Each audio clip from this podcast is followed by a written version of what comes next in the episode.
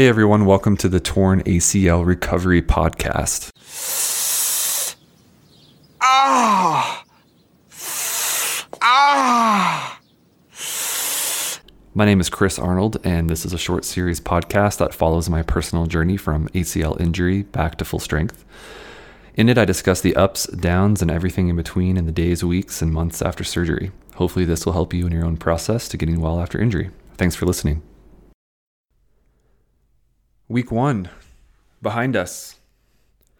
That was quite a week. Those last seven days were something else. There's no question about it. A lot of lows, a lot of silver linings.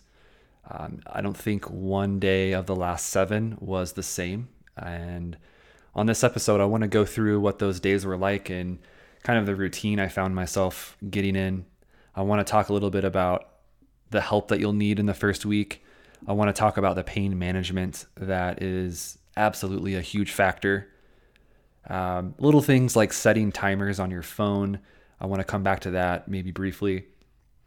Um, something came up for me a few days ago that is uncommon, I'll say, but uh, if you do find yourself in the same situation, um, I just want to talk about it because I didn't I didn't see much about it in my own research or never really came across too much of it until I really had to sort of specifically search for what is a dreaded shin throb, monster shin bruise that has been wreaking havoc on me the last couple days. And then I want to talk about the YouTube trap. This is something that I, um, it's a little bit comical to say it like that, but I think that there is some validity in comparing yourself or comparing your injury and your surgery and your recovery to what what is being posted on YouTube with regards to ACL reconstruction and how people tend to market themselves as uh, as as miraculous recoverers of ACL surgery. So I'm going to come back to that at the end. I first again want to just walk through the first week and uh, give you a sense of of maybe what to expect. As soon as I got back from this uh, the, the surgical center i went right to the couch. I laid down. I had everything set up kind of as i was talking about in the first episode. You know everything was ready to go. I didn't really have to do much except crutch over the couch and lay down and, and that's really where i found myself for for pretty much the entire week. And honestly not much has changed now a week later. I'm getting around a little easier but i'm still i'm still on the couch quite a bit. I'm, I'm moving my station around a, a little bit but um, you you really need to make sure you have a spot where you can be comfortable and okay with for at least a week, and and and make sure that that's kind of acceptable for all of the things that you'll need. Are you close to the kitchen? Are you close to a bathroom? Um, otherwise, it could become challenging to just get around in general. My my first day, my first night, I, I, I guess I should say, I don't really have too much recollection of it. I was still a little bit out of it. Um, felt pretty good, honestly. Uh, same thing with the next day, that that full Friday after my surgery, I felt pretty good. I felt like this this isn't that bad, and you know I was staying on top of my pain medicine. Um, for for my case, um, I was given kind of the common dose of Vicodin to take every four to six hours, and then I was also given Oxy for uh, for breakthrough pain, um, which I really I really at first wanted to stay away from. um, and I'll get back to that in a minute. But um, I stayed on top of my pain pills, even though at the time on Friday, things still felt pretty good. Um, but I quickly realized into Friday night and Friday overnight into Saturday that, um, you know, the, the nerve block that they give you had not worn off yet. And as soon as that started wearing off, as soon as that numbness, was dissipating, I kind of settled into the the true pain and the true feeling of the the the post surgery condition. And this is something that my my surgeon and my anesthesiologist told me before I went under is you want to make sure you stay ahead of the pain. Um, whatever you do, you know, don't be a tough guy. Don't try to to handle it yourself. Take the pain meds until you know what you're dealing with. And I I didn't know what I was really dealing with for about 48 hours after my surgery. And when that when that time came, I was trust me, I was very glad that I'd stayed on top of my pain medications. Um, there were a time or two in there that I, I took an oxy to just help me relax and, and move through the pain. You know, at all times during these these first days, you know, I'm icing constantly.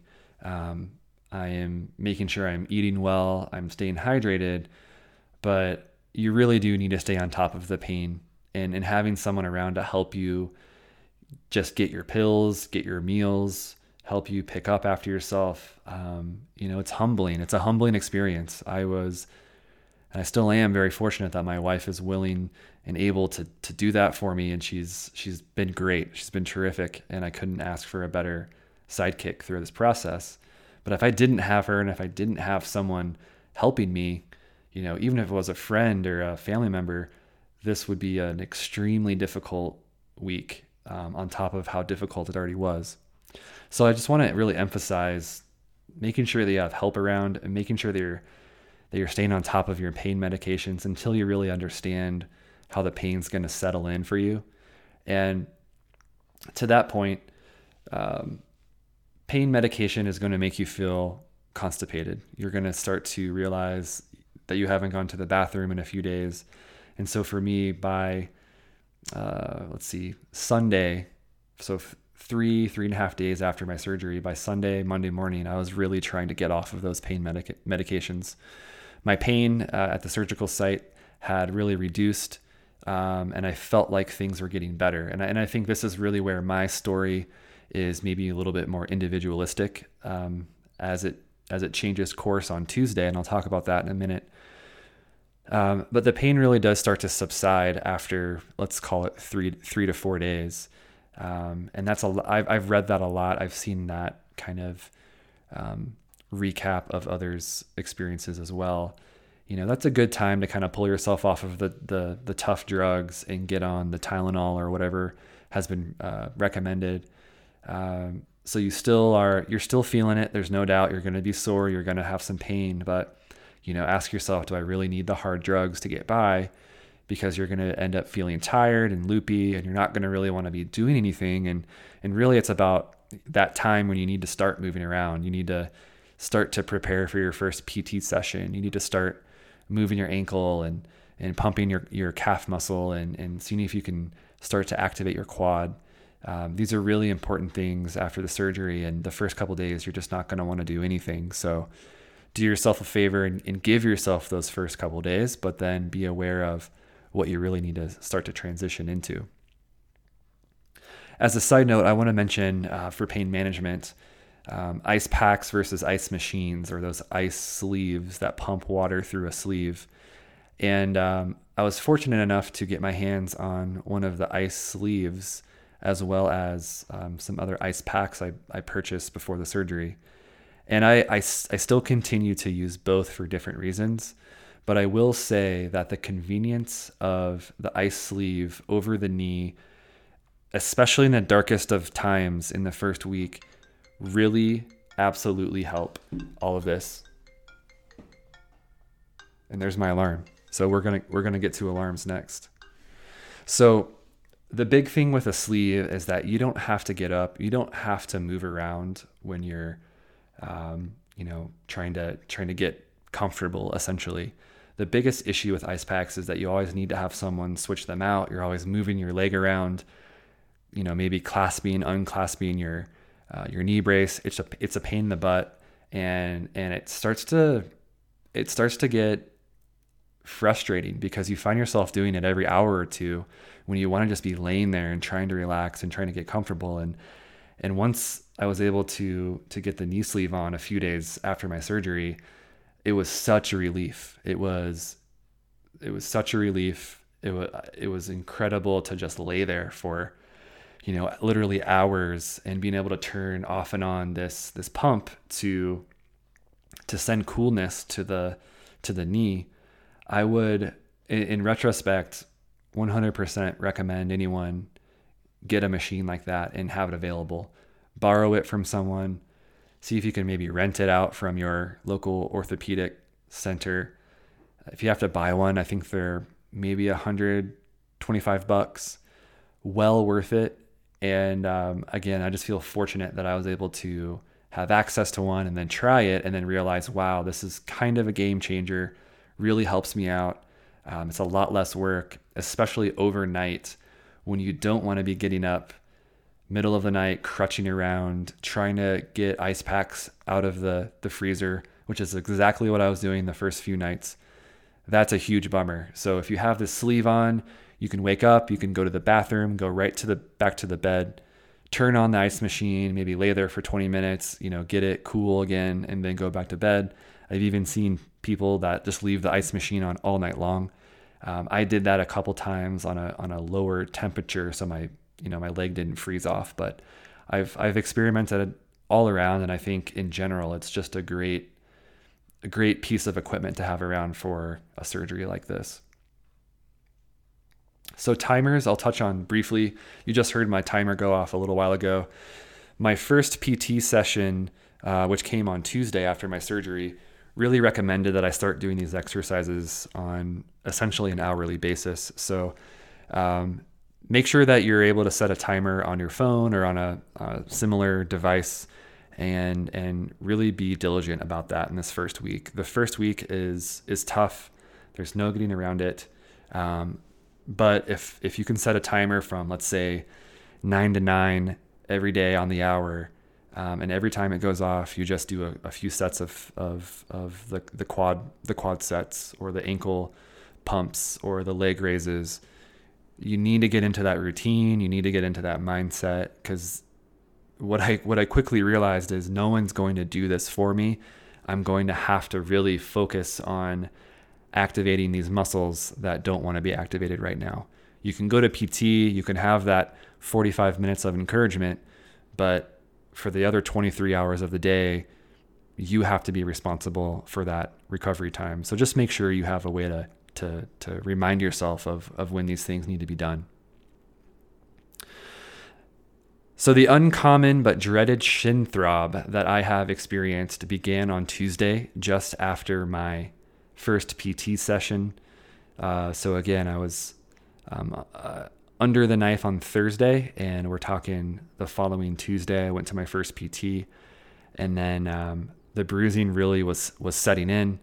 And what I realized quickly after that PT session in the morning is that from Tuesday mid morning through really today, so this is my my fourth day now of of this pain is that I really have a major shin bruise and major shin swelling, which essentially means that when I stand up at any at any point over the last three or four days, I will go from pain level, you know, one or two, and I will jump to a 10 within five seconds or within 10 seconds. Once that blood starts rushing down my leg and the weight and the gravity and the pressure all create this giant thunderstorm in my leg. It's been it's been terrible. And and what I've heard is that this condition, which I don't believe it actually has a name, but it's essentially the the bleeding from the bone that is drilled on the lower half of your leg in the tibia. Um, a lot of people, let's say 99 out of 100 people, don't have this problem. Um, they they have bruising, but they don't have this massive bruise that is is created. Um, but I do. I was the I'm the unlucky chosen one in this case, and so um, I saw my surgeon today for the the post visit, post operation visit, and uh, he said, "Yep, you know this is exactly what I thought you were talking about on the phone." Um, he's like, "I see this maybe once a year, um, but it does happen. Certain people bleed more from their from the tunnel site, from the bone that we drill into." on the bottom. And unfortunately, this is what you're dealing with. And uh, he actually kind of joked with me and said, you know, I, am I'm, I'm pretty tough, and I and I try to tell people to to get over it and suck it up and get to work. And he said, but in this case, you know, I understand how difficult this must feel and how how much pain you're in. So, um, again, the unlucky chosen one, but this is this is sort of what I'm saying about the first week. You know, you never really know what you're up against. So don't plan on going back to work three days later. Don't plan on being on your feet walking around on day four. You just, you never know. Set your expectations lower. You know, try to try to temper those expectations because I can. Um, I'm willing to bet that there's going to be a setback or two or something that you didn't expect, and this is certainly something I didn't expect. So I'm still unable to put much weight on my leg, even though I'm clear to do so. Uh, it just hurts too much. So I'm really struggling and fighting through that pain right now.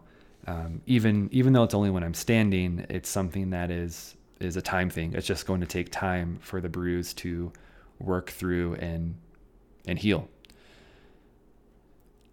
So the final thing I want to talk about on this episode is the YouTube trap and I mentioned this in the first episode, but I am a seeker of information. I want to understand what I'm up against. I want to have a benchmark. I want to see what other people have gone through. And when I when I browse through YouTube videos about ACL reconstruction, the types of stories that I commonly see are these miraculous day one. I'm walking, I'm bending my leg to 70 degrees already, you know, whatever these whatever these metrics are, they're they're almost too good to be true, if that makes sense. And I and I'm here I am at, you know, 4 a.m. waking up, you know, in a little bit of pain, icing my leg, and I'm looking at YouTube videos about ACL surgeries, and you got these bright faced YouTube people talking about how it's really not that bad. And and what I realized is that it's a trap because a lot of these videos are taken on the day of or the day after. And a couple things are happening there. Number one, the nerve block hasn't worn off yet, so they feel great.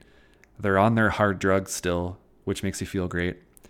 And they're really kind of planting their flag in the ground before anything's really settled in.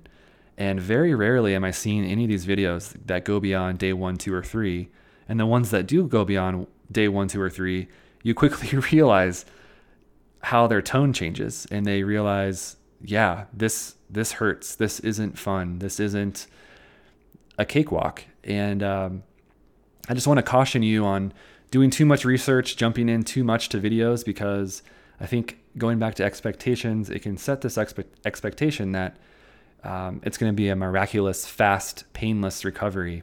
And at least in my experience, in my personal experience, that has not been the case.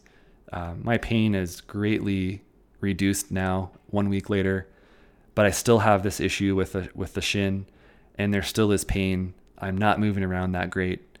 I'm certainly not driving a week later. You know, I'm certainly not, you know, bending my knee back to my butt. And uh, just keep that in mind as you're as you're looking for inspiration or videos or um, kind of guiding lights for your own recovery process in this first week. So I'm going to leave it at that. Uh, let me know if you have any questions about the first week. And if you are embarking on your first week or currently in it, I wish you luck. And I hope that you have a terrific first week of recovery.